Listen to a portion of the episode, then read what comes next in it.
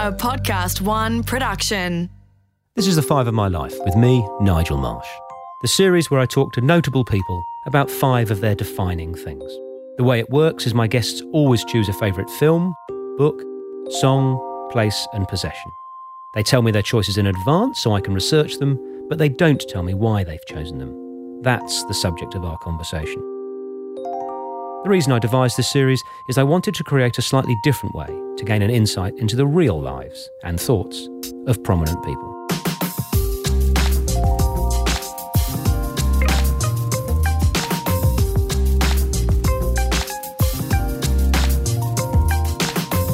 Remo Giuffre is a creative strategist with a long record as an entrepreneur, retail merchant, and brand builder. He founded the iconic Remo General Store in 1988 and the General Thinking Network in 2001. In 2009, he took on the license for TEDx Sydney, immediately turning it into the gold standard for TEDx events globally. Bursting with ideas and optimism, he's rarely discouraged and certainly never idle. As part of my preparation for this conversation, which I have been enormously looking forward to, uh, I reread your fabulous book, and there's a quote from it that I want to read out. Storytelling is paramount, and sometimes we can use things to connect us to what really matters, and that's the people who are associated with those things. Hmm. Now, that is what this whole show is about. That, that could be the summation of what I'm trying to do with Five of My Life. So Where's I, my clip? so I am I am doubly thrilled Yeah. that, that Yeah, you are on this show because you you get it. yeah. Um, and on the subject of stories, before we get to your choices and stories, I'd like to ask you what's been your uh, favourite Five of My Life story so far? I really enjoyed Kate McClymont's story. You know, I, knew, I, I know her, not well. I've met her a few times, but I just found it very frank, very honest, um, interesting. I didn't know all of those tragic Yeah. things about her family, but also just her describing her craft and how it and the ins and outs of it and the encrypted conversations and the meetings behind uh, stables. I just I was enthralled by the whole thing actually. So- Yeah, she's a fascinating, fascinating woman. I, I, I love that conversation. But we're here to talk about you and your choices, and we t- start traditionally with the film. Uh, and you have chosen the first film ever in human history to win a Best Picture Oscar as a sequel. You've chosen Godfather Part 2, 1974. Uh, tell us about that, mate. I was very reluctant to actually put that one down. It's such a cliche, but, uh, but for an It- It- Italo Australian boy to put The Godfather Part Two, but it was it went beyond the um, you know ethnic affinity. Um, the figure of the you know Don Corleone, um, born of God, the Godfather original movie, and then um, the the whole backstory, early. Um, early 1900s, New York City, da da da da da. It just reminded me so much of my father, who was not an organized criminal, by the way, but um, the, his spirit was very similar, very um, paternal, um, successful immigrant here in Australia with many hundreds of employees working in factories from all nationalities. The the shiny suit, the the um, the squeeze of the fruit as you walk past the fruit stand, the uh, knowing everybody's name, their children, that that that sort of, you know, Don Corleone meets um, Oscar Schindler. That was my father. Now, now, you mentioned the, the ethnic uh, similarity, but for people who don't know, could you Yeah. describe uh, your, your family's origins? Um, I'm full blood Italian. Uh, Dad uh, was born in Sicily um, in 1912, came out here as a very young man in, in his teens on his own. Um, in those days, um, when I think it was the they were providing malvasia for the Spanish army or something, and then when that crop failed in the islands, they had nothing except capers um, to to live on. So all anyone with any ambition uh, ended up moving to the new world, whether that would be the United States or Canada or Australia. And uh, my uh, father's brother went to Boston. You know, dad came to Sydney. I think he was fourteen. Um, he had a distant relative here working in the uh, in the fruit markets, and think that was his first job. But he, uh, uh, yeah, so that's Dad's side from a tiny little island off the coast of uh, Sicily, as part of the Aeolian Islands, um, and Mum uh, was born here in Sydney of Italian parents, one from Naples and, and the other one from actually the same island that Dad was from. So full blood. Uh, full blood wog boy growing up in uh, Sydney's eastern suburbs, but that was the that was my history. And and, and he became quite a successful businessman. Yeah, he was the uh, that classic industrial entrepreneur. Um, he started in the as I say in the flower market, uh, fruit markets, then then the flower markets. Then he bought his own florist, and then it was two florists and three florists and four flor- a chain of four in King's Cross and Elizabeth Bay and Paddington, you know, all around there. And um, uh, then that kind of segued into a business manufacturing cellu- uh, transparent uh, celluloid boxes for the presentation of flowers. And, you know, the, the family legend um, propagated by him was that he was in a, in a movie, an American movie, and some bellboy – delivered these flowers to somebody in one of these boxes and he thought that's a great idea and he kind of ran out of the theatre without skipping a beat. So then he got into manufacturing and uh, one different kind of factory after the other, metal stamping. The, uh, in Camperdown, it was the the Popolare Popolare Metal Stamping Stamping Company. It was uh, the popular metal stamping company, uh, and uh, they made cosmetic packaging for all of the big cosmetic brands, Elena Rubinstein, who he knew, and you know met all of those people. So, and then in the war, during the war, the the production ch- changed from lipstick containers to bullets. Right. Um, uh, and meanwhile, the kind of the the guy who did well early in his life was able to help a lot of other people, and he became um, the go-to man for Italian immigrants coming here. Right often their first job would be at Populaire or one of his factories. They used to call it uh, the iron lung because it was uh, it was the life support system for an Italian immigrant coming to Australia. Wow. Their their first job before going somewhere else, and then he formalised that philanthropic work. Um, in the 50s, by founding something called the Italo Australian Welfare Centre, which then morphed into a Commonwealth government funded uh, organisation called COASIT. And so he was the founding president of COASIT, which still exists today. And there, uh, there in Leichhardt, there's the uh, G.A. Giuffre boardroom uh, to celebrate his uh, founding of that. So along the way, he was recognised by the Italian government a bunch of times. Wow. Um, as a commendatore and then a grande ufficiale and then by the Australian government. Um, so he was a, he lived a very rich and generous life. And, and as I'm looking at the, the man in front of me now, um, are you a 50 50 combination of the traits of your mum and dad, or did you get most of them from your mum or most of them from your dad? And explain which ones you think you got from which?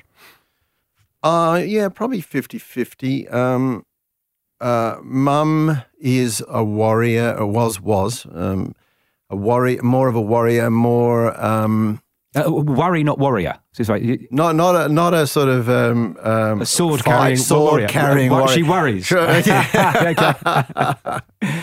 uh, so I probably get my um, uh, physical cowardice and uh, from my physical cowardice and uh, anxiety from her. So you're not very uh, good in a street fight. No, I'd be running the other way. I think. Uh, no, I'm really. I think I, I have courage uh, on some levels, but you know, I, I do. Uh, I do arduous, but I don't do perilous. okay. so, so, so, that the, the worry side from your mum and from your dad. Um. Well, the I guess the entrepreneurial, you know, um, make your own path, do your own thing, do what's right, but, you know, be certain about that. Um, also, he was the designer um, as well as the the uh, you know the owner, and so he he designed the the aluminium furniture that then went into production in his factory. So, and um, I grew up um, seeing him at the kitchen table with scraps of paper and napkins, designing chairs and one thing or another, untrained, uh, formerly untrained, but he was very good uh, at uh, imagining those things and then manifesting them in his factory. Well, this is a very good link to the second choice on Five of My Life. You, for your book, you've chosen Ayn Rand's 1943 classic, The Fountainhead. Mm. Um, tell us about the book and your story behind it. I was unaware, once again, very kind of cliched and un PC uh, choice, but um, now, now, now, why do you say that, by the way? well, it is. I it's been a long time since I read it, to be honest with you, um, but it is pretty alt right kind of. Uh, I How- don't- I'm not so sure. Really? Uh, yeah. I, so I, I've read lots, yeah, lots of her yeah. work and, and that Yeah. shrugged and all that sort of stuff. Yeah. I, I think she's very easily misunderstood. yeah, Um, so I, I was glad you, you chose the book because I, I I remember that I, well, when I read it, I was living in New York. I was 24. I was doing my MBA. right. Um, and uh, and, and a friend of mine who was doing an MBA there at the same time was reading it at the same time. So we were sort of, It's a life changing book for many people. yeah, it was, um, you know, I don't know if the listeners are aware of the storyline, but it's basically, uh, you know, an architect who forges his own path Yeah. and uh, um, is certain of his own um, uh, work and believes in that good work is its own reward and that it's not necessarily about what other people think of it. It's He's about, not big on compromise, is he? um, yeah, so I remember feeling um, uh, invigorated um, Yeah. by by that at the time, and um, feeling that I too, uh, you know, I guess it it solidified my self belief, Right. Um, and um, gave me, uh, you know, confidence, extra confidence. I mean, I was already fairly confident. it's interesting. And I mean, she went slightly nutty at the end of her end of her days, but she said, "I am prim- I am not primarily an advocate for capitalism, but of reason." Mm. And her, major influence was Aristotle. So, Right. so it's easy now, looking back in a woke eastern suburbs way, to go, she was a fascist. No, she hated fascism. So Yeah. uh, that, that book is an incredible book. Yeah. But I, I need to uh, hear how the hell did you get yourself to New York? Look at you in Manhattan doing your MBA. It sounds Yeah. fabulous. I um, did studied commerce and law, and I worked as a lawyer for a split second. Living on the island on, on Manhattan? No, here in, Yeah, right, in yeah. Sydney with um, Baker and McKenzie, um, who was still, uh, you know, probably the world's biggest law firm. Um, I enjoyed that intellectual challenge of that, and I actually enjoyed the people that I was working with, but I didn't enjoy the work that I was doing. Sure. And I, I knew, I, kn- I actually knew that it wasn't going to retain me for that long. And then I just saw the MBA as a way to disrupt um, that and, and expose me to um, more opportunities and, and more. And I, I was fortunate that my family was able to support that Right. ambition. Um, I mean, it, it's not the financial commitment that it is these days, but even then, it was something. And uh, so I left Baker and McKenzie after a year and um, went to Columbia Business School and lived, um, you know, initially on the Upper West Side and uh, in, in a sort of a big shared house thing called the International House. Then I, I went over the wall and moved into a share house on in the East Village Oh. with um, uh, a Norwegian drummer and a Danish dancer. and we lived above um, a restaurant called the Dumpling House um, on the corner of 11th Street and 2nd Avenue, which is which then became um, um, David Chang's first uh, Momofuku uh, dumpling house, which is still there today. But it was a pretty rough neighborhood in those. Uh, so it was 1985. Right. 84, 85. Um, you know, I do remember on more than one occasion hearing gunshot in the, gunshots in the street, and uh, um, but it was an exciting time. Um, to be living in New York. Uh, I have to say, there was the '80s. It was nightclubs and the Palladium and Keith Haring and Area and you know all of that stuff. Uh, up there Andy with the Warhol. happiest times in your life? It was. I wouldn't. I wouldn't characterize them as the happiest, but there's there's certainly a a lightness of being that you have when you are that age. You've kind of done your study, or you you're in the process of completing your study. You don't yet have a whole bunch of commitments. You're living in a place where nobody really knows you, and you can kind of finesse your own persona and brand as uh, as much as you would like to. Um, it just feels uh, it feels s- kind of special, unique, not to be repeated phase of your life. You know, It's, it's a time where you can take opportunities. Mm. There are, there are later on in your life, many opportunities may present themselves in a whole host of different realms of our existence, and you go, well, uh, well, that's not me. I'm Yeah. sixty year old and blah blah blah, and I've got certain roles and responsibilities. But if you're living it up in East Village in New York, and, yeah. God, well, I'm retrospectively jealous of you, mate. It sounds no, like a, it was a really great, um, great experience. your third choice. It's Mm-hmm. the, uh, the the song on Five of My Life. There's a there's a Spotify playlist where all of the guests' Mm. uh, uh, choices are on, and I'm thrilled to be adding yours, mate, because you've chosen a a song from a soundtrack. Uh, it's um, Robert Altman's 1980 Robin Williams' Popeye film. Mm-hmm. Not the best film in the world one could suggest, but it, I'm not here to pass judgment. Uh, you, you've chose the, the, the Shelley Duvall, a wonderful song, "He Needs Me," written by Harry Nilsson, the American Beatle, um, and there's a fabulous story behind that. Mate, will you, will you tell us about why you chose that song? I can't remember how I, we ended up with the cassette tape of it. It could have been Melanie's ex boyfriend, Ricky Fataar, who was the drummer from the Beach Boys, actually. Melanie went out with the drummer from the Beach Yes. Boys. Now that is a dinner party classic. You win it right there. That's the mic drop. no, anyway, uh, I'm guessing that's maybe where it came from. But um, uh, because Ricky was friends with Robin Williams.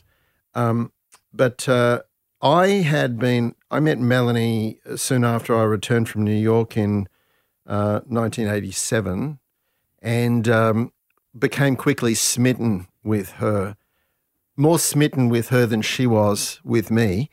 Um, and more or less spent three or four years trying to sort of talk her around. And uh, the the day when the day that things started to change significantly for us, we were playing. We were in the car together playing that Right. cassette tape on the way to a birthday party on the um, uh, in Whale Beach or Palm Beach. I think it was a recently deceased, sadly, Martin Armiger's um, birthday, and uh, Melanie had called me that morning to see if I would accompany her. I was living in a flat in Bondi, um, on the beach. Uh, and um, I didn't say yes straight away, which completely confused her. Later on, I think she figured out that I had someone else with me when she called. Right. Um, so you know that that was a bonus point for me as well. But I but it was a foggy day. We were crossing the Sydney Harbour Bridge. The music was playing, and there was just this kind of feeling of euphoria for some reason. You know that that was welling in the car. I could start to see her defenses dropping after so many years, and it was a wonderful day. And that music was kind of you know, galvanized to that moment, and so has become uh, kind of a very fond memory for me. That's, a, Um, that's a beautiful story. Would you mind telling us about the fax machine story? I was howling with Oh, laughter. right. That I, I dis- Well, as a way to illustrate the sort of disinterest, the uh, deep disinterest that Melanie had uh, for me at uh, one point, as I was traveling quite a lot for my Remo general store at the time and doing buying trips, and um, it was the days of. Um, it was the days of faxing, and I had a little portable fax machine that looked like a tissue dispenser actually, and I would uh, document what I was doing, who I was meeting, my fascinating trip, and send the faxes to her.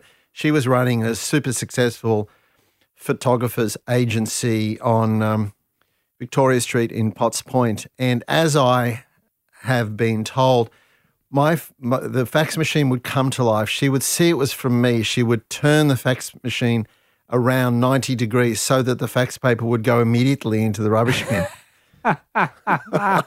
so it's a fairly brutal, brutal image. The, the passion and persistence that you showed in, in, in convincing that lovely lady to, to hook up with you uh, is apparent in the passion and persistence with which you have been a leading light for TED. And, and I'd love you to tell us about that because that's, a, that's an incredibly interesting journey. It's 91 you started? No, 91 um, was a uh, heyday year for the Remo General Store, and we had a big catalogue that won all sorts of awards and ended up on the desk of the founder of TED in New York, unbeknownst to me. And he once again sent, you know, once again the fax machine uh, sent me a fax saying just just saw a copy of your catalog. It's wonderful. It reminds me of the Whole Earth catalog. Um, I organise this annual uh, event. I'd love to invite you as my guest uh, on the condition that you can bring um, 800 of those catalogues with you to give to the attendees and uh, never heard of it. Did a bit of research, sounded interesting, and um, went attended. Um, the next one was going to be in 1993 in Kobe, Japan. That which was kind of weird because they they were always in Monterey in the US, but this he tried doing one offshore, and that was the first one I attended. And um, you know, I, I, immediately became bewitched by this um, incredible event that with the most fascinating group of attendees you could imagine, you know, um, um, and the uh, the randomness of the topics, the you know, the Buddhist monk followed by an opera singer, followed by a you know brain scientist, followed by you know Bill Gates, and you never knew who you were going to be standing next to at the urinal. um, and uh, I, you know, so I went the following year. He asked me to do the t-shirts for the speakers, and then the year after that, he asked me to do the t-shirts for everybody. And um, so, you know, there was lots of horse trading in those days. He he was a mercurial um, guy. Richard Saul Wurman was his name. He used to be Frank Gehry's partner, um, and he was um, known. He was best known for his um, he had this tr- series of travel guides called the Access Guides that he he was the first guy to organize information by neighborhood and not function. So the chapter had a neighborhood, and there was the museum stream, and then the shopping stream, and you know it was kind of a clever clever thing. Then he wrote a seminal book called Information Anxiety, um, and he's written many many books since then. So so I was a, like a quote unquote TEDster for a long time. And in the years where I wasn't going broke here in Sydney, I tried to get to California to meet who were now my friends that I was seeing kind of once a year and checking in on. And then, you know, cut to uh, the 2000s. And then they had this, they developed this licensing program called TEDx. And um, they needed a safe pair of hands in Australia. They knew me well, and uh, they actually approached me and asked me if I would uh, do it. I was running a rebooted Remo general store as an online business from a very small, you know, hole in a wall location um, on. Um, um, it could have been the one on shop shopfront on Bondi Road or a warehouse um, in uh, in Surrey Hills. I forget, but I you know talked it over with Melanie. Um, I was about to turn fifty.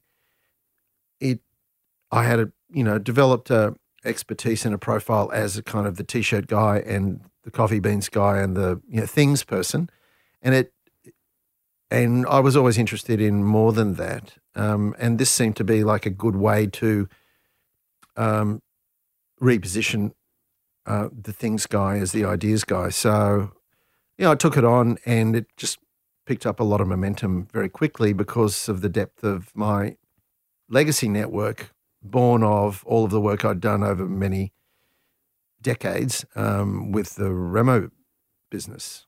You, you, do a fabulous job with it. it is, Sydney's regarded as, I mean, I don't want to embarrass you, but it, one of the very best in the world, isn't it? Mm. Yeah. yeah, it's um, we've turned it into something that it wasn't necessarily intended to be, which is much generally much more grassrootsy and uh, low key. Um, but uh, you know, the people that I involved as collaborators early on were all at the top of their game, and were all kind of interested in pushing it as hard and as um, high as it could be.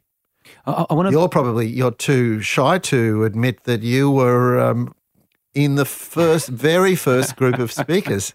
I remember that conversation. I'd never heard of Ted, and then when you asked me, I oh, sort of whatever. Uh, and then when when I when I investigated, do you remember I called you back and said yeah. I, I, I, can't do it? You you've got the wrong Nigel because these people I'm looking at in a, in America, they're seriously good. But yeah, yeah. No, I've got very fond memories of that, mate. I'm I'm very grateful that you sort of got me into into the TED world. Um, I, I want to circle back um, uh, because there's a really interesting story uh, buried away in you just casually saying, "Oh, this bloke in, in America, you know, catalog landed in his mm. desk." Mm. That's because the the, the, the Remo store. I, I, wish I'd come to Australia earlier because I don't get it. I haven't got that that cultural heritage of having grown up with it. I meet people who go on about the store mm. on it was Oxford Street, wasn't it? Mm. They go on that I can't understand because I, I wasn't here. Then I mean I know you, love you, love the band, blah blah blah, but I didn't understand. The, the people tell me every single week, every Christmas, it, it was just this icon, mm. such an icon that someone in America yeah. is getting a catalogue. To tell us a bit about the Remo store story for people who might not yeah. know. When I returned from America, I had all of these degrees. You know, the commerce degree, law degree, MBA. The corporate world is your oyster. But, but because I was so um, my own person, I just couldn't. Um, I, I, you know, I did get a real job for a little while uh, as the head of business development for some uh, media company. Is it soul crushing? Uh, it was soul crushing, and it was kind of like I just couldn't understand the relationship between my effort and the end user, the the punter. Because um, there probably wasn't one, mate. Because there probably wasn't one. but um, so I really wanted to simplify uh, that, and I wanted I wanted to cut out all of the steps, and I wanted to be able to do something that I could then serve someone with a cup of coffee. I don't know, sell them sell them a t-shirt. So I um, I ended up um, taking over the lease on this um, five and dime, you know, Greek gift shop on the corner of Crown and Oxford Street, which had been there for a long time. And I, I my mother's reaction was, Darling, you've got three degrees and you're opening a shop. Please help me understand. we sent you to New York, yeah, you bastard. Yeah, it wasn't exactly the, you know, the immigrant's dream for the for the next generation professional uh, son. But for me, it was um, semi desperate. It was like, okay, I choose to live a life of passion. I don't, you know, care if that's a small life of passion, but I choose to live a life of passion. Hopefully, I there will be enough people who will resonate with the things that I have that I will curate from both here and elsewhere and develop that I will be able to you know eke out um, a self-employed existence. But it was just a phenomenon from day one. You know, like uh, it even before it opened, people were talking about it and running news stories on it, and it just literally had you know, big black window with the one word, you know, Remo opening soon. And that was kind of enough to, uh, and it was an interesting time in Darlinghurst too. There was a lot of creative energy. The old Sergeant's Pie building was full of squatting designers and artists. Marc Newson, um, uh, jewelers, every, every, you know, sculptors, every, every hat makers, every, lots of creative energy. And so apart from anything else, apart from bringing in manufactured items and telling their stories, it also served to be a platform for that creative community. They would do their art, make their art, but they would also make something that could be sold, So I was like the real real world Etsy, if you like. Yeah. So we had a department that was the real world Etsy, and sold all manner of um, manifestations of contemporary design energy from that corner of Darlinghurst. And we were blessed with a five meter window, which very soon after we opened, we, we realized could be, you know, our cheapest form of advertising. So we paid a signwriter to change that every two weeks to something very bold and very, um, you know, striking. And so that those windows became very well known in Sydney as a sort of a, a pulse of what was happening. Didn't always try to sell stuff. It celebrated things. Um, um, you know, the Mardi Gras, whatever it was. When when a homeless guy called Barrow Man died uh, in a very sort of anonymous way, I was sitting at a dinner with an artist called Richard Goodwin who told me the Barrow Man story. Who sketched a silhouette of Barrow Man? I recognised that because I'd seen this guy pushing a barrow with a with a helmet on, with his like dark face buried deep, you know, as he walked along. Um, Richard turned out to be the only person at this guy's funeral.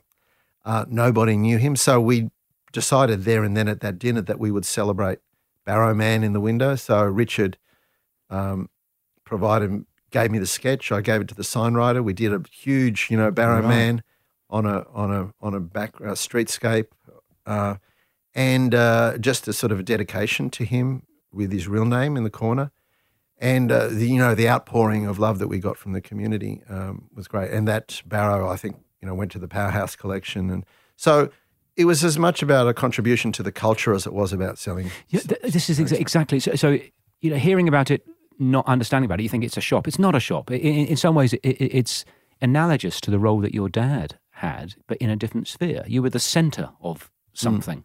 Yeah. So a wonderful story and a, and a huge credit to you. Yeah, it was a lot of fun, and you know, it it fell in it fell on hard times financially for all the wrong reasons. Actually, it was all about the the administrative back end and how things were, you know, the systems and the, or the lack thereof. The the demand was galloping forward. Ironically, you know, at the uh, growing, um, you know, when, when it went broke in 1995, like on the day my daughter was born. Um, right. Know, it's a whole other story. um, it was, uh, you know, almost selling $5 million worth of stuff out of a, a single shop with a little mail order business. It's kind of unheard of numbers.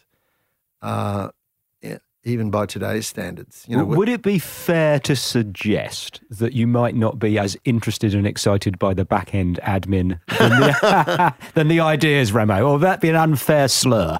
I was all yin and no yang. Yeah, yeah. no. If anyone needed a a, a, a chief operating officer or a, a, financial controlling partner, it was me. But um, uh, I was also a bit of a control freak, uh, so it was for me to share power was um, was difficult. But you know, uh, hard lessons got learnt, and uh, you know, I wouldn't go there again.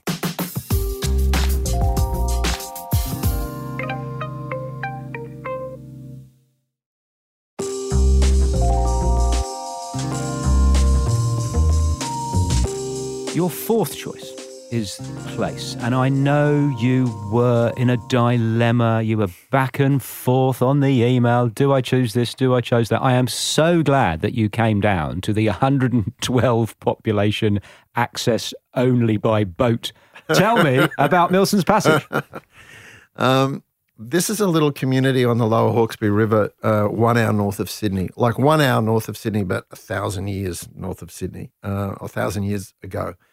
Um, I, uh, yeah, because the runner up was Bondi, as you know, because I'm. Baked, which you didn't choose, so I, we're not going to talk we're about We're not going to talk about I know you love Bondi. Tell me about Milson's Passage. Um, a circuit breaker, you know, I needed a circuit breaker in in the intensity of of life. Um, I needed somewhere to represent and wherein which could be about rest and reflection and reading and remoteness, um, which was not about intensity and social and network and you know everything that the city is about. And um, you know, the 2016, my mother died. Um, there were some, you know, other other stresses going on in my life at the time. There was, um, you know, a health episode which turned out to be nothing, but it just kind of, um, uh, just gave me pause to reflect. I remember sitting in a cafe um, in, I'm sorry, Bondi, um, and I drew up uh, a, a a typical week for my future life, and and it involved being in Bondi for four nights a week and being at another place for three nights of the week, which was called Shack. Right. And it, it was an abstraction. It was just called Shack, and it was about rest and remote and reflection. And given that I'm a kind of a waterman, it was always going to need to be near the water. Anyway, I told I showed Melanie this plan. She liked the plan but she doesn't do abstract. So immediately she was like, okay, water, close enough to Sydney. You don't like to drive on public transport. We basically, by process of elimination, we came up with kind of the only, that part of the lower Hawkesbury River, which is quite close to the bridge um, that heads to Newcastle there. So just to the left of that, there are a handful of river uh, communities to which you can only get to by boat. So you, so you know, you, we needed to get boat license. Anyway, we connected with a real estate agent um, who was very, very nice and took us around in a boat to visit a whole bunch of places. And we were downsizing in Bondi, as it happens at the time, and we just managed somehow to figure it out financially that we could uh, do this. And um, and we did it. And we bought a little shack. Um, well, we call it a shack. It's it's a it's a house. It's a two bedroom house, but it's like a forties looking thing. Rustic. It's yeah. Um, on a huge block of land, you know, backing onto the national park with river in front and uh, and, and with a bunch of neighbours. I think there's 45 homes in the community. Every home has its own jetty. Uh, every jetty has its own boat that gets the owner from the marina to to the house. Everyone, it's like a country town. But but, but this is it's Schitt's Creek. it's a, it's Sydney's Schitt's Creek. But, but we're talking no shop, no post office, no nothing. It it is remote. I mean, properly isolated. Pro- proper remote. Um, uh, there is a, the riverboat postman is a boat that um, takes tourists up and down the river. It drops off and collects the mail every day. So, uh, so I could send you a letter at Milson's Passage. Oh yeah, yeah. Wow, stuff okay. arrives there. I mean, go to the mail shed and someone, you know, oh, Ron's ordered another box of wine. That's interesting. and, and and have you found that you have spent more time there than you imagined in that cafe in Bondi, or or, or was your four three split? Uh, Initially, accurate? it was a, about right, um, but with COVID, right. You we've we've skewed it way Sure. you know, there. So now it's probably five there and two here.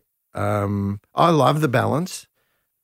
Melanie m- is more in love with the river than you know. She she may be less reliant on the daily dose of Bondi that I get when I come back for a couple of days and do some laps in the pool.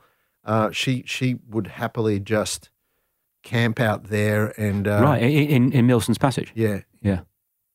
I, I wonder. I mean, this this is a very weird question to ask. Um, you, you guys are so fabulous, but are you a nightmare to live with? We spent a lot of time together. Like, Answer the question. I didn't say how much time did you spend together. I said, are you a nightmare to live with? well, no, we're not a nightmare to live with. We're actually quite we're very relaxed parents, um, but we both have fairly strong aesthetic uh, opinions. Right. Where the picture goes, what shade of pink the house should be, what gauge of copper for the outdoor shower, you know, and we'll we will eventually um, compromise, but no one's going to roll over for anyone else all that easily. You know? This, this is the perfect link to the, the, the fifth choice on Five My Life because you have said in another forum everything we own retains a meaning for one or both of us. And the fifth choice on Five My Life is a possession. So I imagine it was a nightmare because you'd have like a thousand things that you potentially could have chosen. Uh, but you've chosen a silver napkin ring. Tell me about that. One of the my father's work associates was this um, Cockney self-made man millionaire guy called Len Matchan. Um, he oversaw a conglomerate of companies um, called the Cope Allman Group, and and it acquired one of my father's businesses and renamed it as Cope Allman Australia Australasia, and appointed my father to be chairman of that. And so, Dad, having you know worked for himself his whole life, all of a sudden was part of this kind of um, you know global group based based in London. Len um, and I had met him a bunch of times on his business trips to Sydney. He was a larger than life Cockney kind of character, as you can imagine. When we went um, visited London um, as a family, when I was in my I can't remember you know early teens or younger, I his chauffeur picked us up in the roller, took us to a restaurant, served us the roll mops. You know, it was the it was the whole shebang. Uh, flashy, um, Arthur Daley come good kind of guy. But um, he, as a tax haven thing, he bought this island in, in the Channel Islands called Brecqhou and lived on it uh, uh, as the king. So when I was doing my 19 year old, you know, in between university years uh, trip to Europe, I decided to go visit um, him and his um, partner, who had been his secretary, uh, Sue, on Brecqhou. And I was once again picked up by helicopter in Jersey, taken to the island, and spent three or four days there. Um, with the king. With the king, and, you know, spending like many, many hours of each of those days being tested by the king. I was a fairly confident 19 year old, but he was really pressuring me for my motivations and he was angry with me some days and then not angry. And then he would reminisce about my father and burst into tears. And I, I mean, he'd be drinking Tio Pepe sherry and champagne for most of the day. Even sitting in the hot sauna, I could just imagine he was going to like keel over. Anyway, we, we got on, we got on well. Had a wonderful, um, incredibly formative in some weird way time with him. And then two years later, this package arrived from him, and I opened it, and it was for my 21st birthday party and it, uh, birthday, and it was a silver napkin ring, all stamped with, or you know, his personal coat of arms and the and the the stamp of the island, etc., and so forth. And it had my name engraved um, in all capital letters, R E M O, right, on the napkin ring, and um, and it was very powerful thing for, at, at some subconscious level. I think not immediately, but I think seeing my name like that was the first time I the penny started to drop that maybe this name could represent something other than me myself. Yeah, because that's how your brand is. It, yeah, it, yeah. It's just one, your first name in capitals, not your last name. Yeah. And then that becomes the brand that Yeah. you so successfully Yeah, so I think it was um, perhaps unconsciously f- on their part, they planted a seed that would not sprout for another seven years. But I think I can kind of trace it back to that moment when I, I first thought of myself as potentially. What a fascinating story. And, and then you, you've got to live this life, which I, what I'd like to ask you about, where how, if at all, do you manage that dichotomy of, of Remo, the nice chap I'm looking at, and Remo, the brand that does all these amazing things, general thinker, TED. I mean, you know, you, you're. Hmm. I, I've got a quote here about you, which I absolutely love. Remo, and I don't know whether they're talking about Remo you or Remo the brand, but Remo is a bit famous, a familiar name in the right circles and for the right reasons. Which I think is just sensational. You, you are so well known and so well loved amongst But just a peop- bit. Yeah. A- well, no, no. I, I I actually think it's uh, in, in certain circles you you are Lady Gaga meets Madonna meets you know Mahatma Gandhi, and in other circles they go who? but, but but so how, how do you manage the the I'm Remo I'm Remo? I mean, as in hello, who the hell are you? Does that bother you, or just is one the same thing? Oh, it doesn't. You know, I quite like um, not having face fame and just having name fame. It's it's always nice to be able to live anonymously, and also the you know the core of the people who know my work, or with the exception of TEDx Sydney, are um, you know getting older. So um, uh, a lot of the met is probably coming from people you know who are the next generation. But um, no, often often I'll have like we just uh, sold the vacant block of land next to the shack that came with the shack uh, to a guy from the eastern suburbs, and uh, I happened to like just bump into him the night before last. He was he was at Gelbison's on Lamrock Avenue, and I was with Roman and his girlfriend Katie, and uh, we had a chat. And the first thing he said to me was, and this is after we've exchanged contracts, settled, whatever, whatever. And he's from Eastern Suburbs. Says, "So you're that Remo? I just figured out who you are. Right. So you're that guy." So, so, that's that you've you've cracked the code. Actually, that's nice. You, have got a sort of fame on your own terms. I mean, fame, what a stupid word, but you, have you've, you've got a, a mm. profile, but it doesn't it doesn't mess with you at all. It's it's an asset rather than a. I'm interested in profile not for its own sake, only for um, as a result of doing good work. You know, for me, it's all about the work. Um, it's just been a delight talking to you, mate. I'm, I'm so glad that you came on. I got a lot out there, didn't I? Yeah, you did. I, I love it. And none about bloody Bondi. We, we, we, we did it. Um, now, now, tell me that there's a sixth question. Yeah. Which I'm really enjoying. But we're going to get round to all these people eventually. But we got so many people coming on and wanting mm. to come on. But uh, we have a tradition where we ask all our guests who they uh, would like to hear on Five of My Life next, and then we make a note. And oh, okay. So, who would you like to hear on Five of My Life next? Um, I think Dare would be good. Yeah, Dare Jennings. Okay, tell me why. Um, he's just got a very interesting. You know, he's from Griffith country, country boy. Sort of fell into being a kind of global fashion entrepreneur. He um, started a silk screening, you know, t-shirts for rock and roll tours. And we met very soon after the penny dropped for him that he should that he would make more money out of um, and get more satisfaction out of creating a brand of his own designs, which, which was Mambo, than producing tens of thousands of Hard Rock Cafe T-shirts and selling them to the promoter. You know, so well, I look forward to hearing uh, his choices. Remo, thank you so much for sharing your five on Five My Life. Mm, thanks, Nige. The Five of My Life was presented by me, Nigel Marsh, created in collaboration with Podcast One Australia. Producer, Alex Mitchell. Sound production and theme music by Darcy Thompson and Matt Nicholish.